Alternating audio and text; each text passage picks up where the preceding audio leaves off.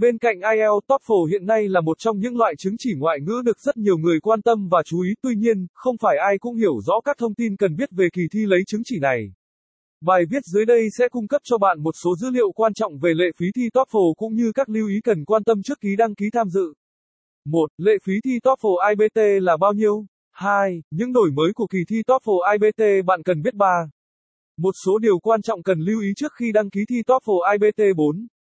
Làm thế nào để nhận kết quả thi TOEFL IBT bài viết được viết bởi Anh ngữ ETSTS, Lầu 3, 215 Nam Kỳ Khởi Nghĩa, phường 7, quận 3, thành phố Hồ Chí Minh phone 0933806699 website https 2 gạch chéo gạch chéo itst.edu.vn gạch chéo.